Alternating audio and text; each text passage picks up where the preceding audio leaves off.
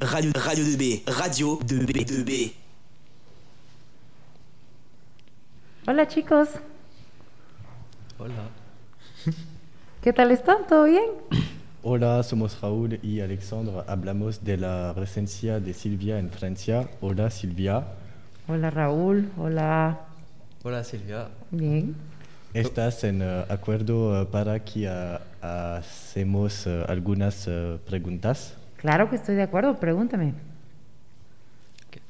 ¿Cómo estás Silvia? Estoy muy bien el día de hoy, ¿tú qué tal? Pede. Pede.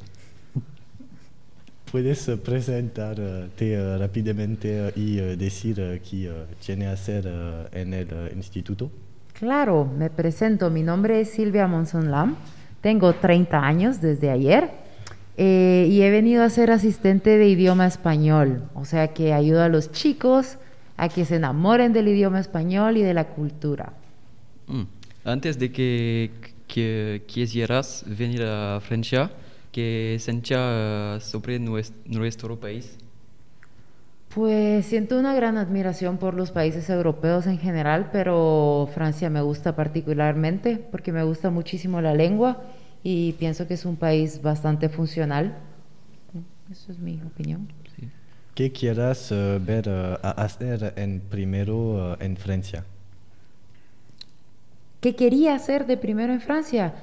Eh, eh, creo que viajar, creo que conocer diferentes lugares de Francia siempre, siempre me ha gustado esa idea y lo hice. Fue de las primeras cosas que hice.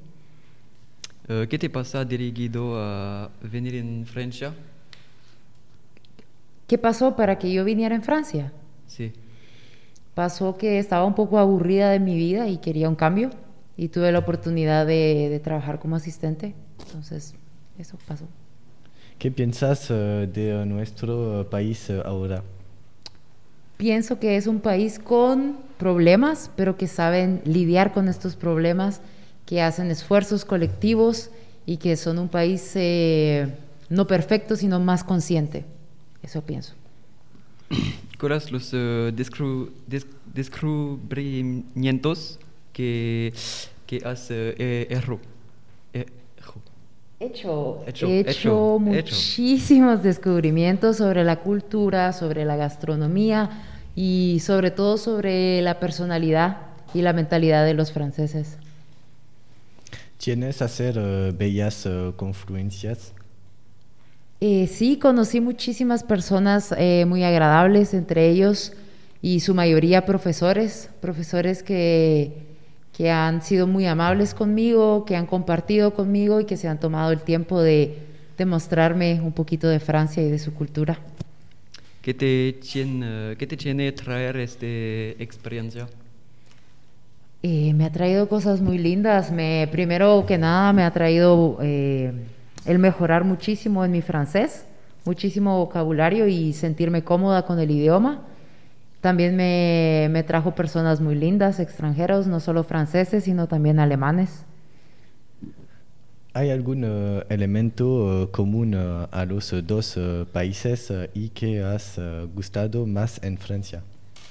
Un elemento en común. Ah, claro que hay muchísimos elementos en común. Eh, vamos a ver, creo que Guatemala y Francia tienen muchísimos lugares naturales.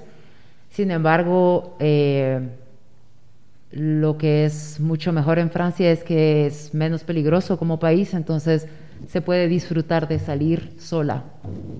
Esa sería la diferencia. Gracias.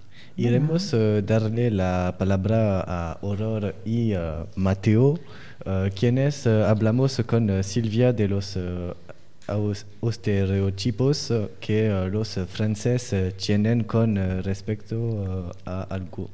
Hola Silvia. Hola, Hola. Silvia, Hola, chicos. Mateo. Llamo Silvia nos hará algunas preguntas para conocer qué piensan, qué piensan del Guatemala. Ok, perfecto. Démosle. Hace, ¿Haces actividades después de su trabajo o su día de escuela en Guatemala? Eh, sí, después del trabajo me gustaba muchísimo ir al gimnasio, me gustaba mucho practicar la musculación y me quedaba muy cerca del trabajo. esa era mi actividad favorita.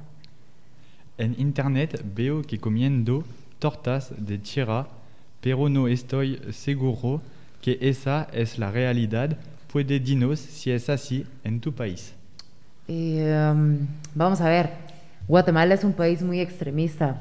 Vas a ver cosas de mucho lujo y restaurantes muy caros, pero sí, claro que vas a ver gente que come o que no tiene para comer.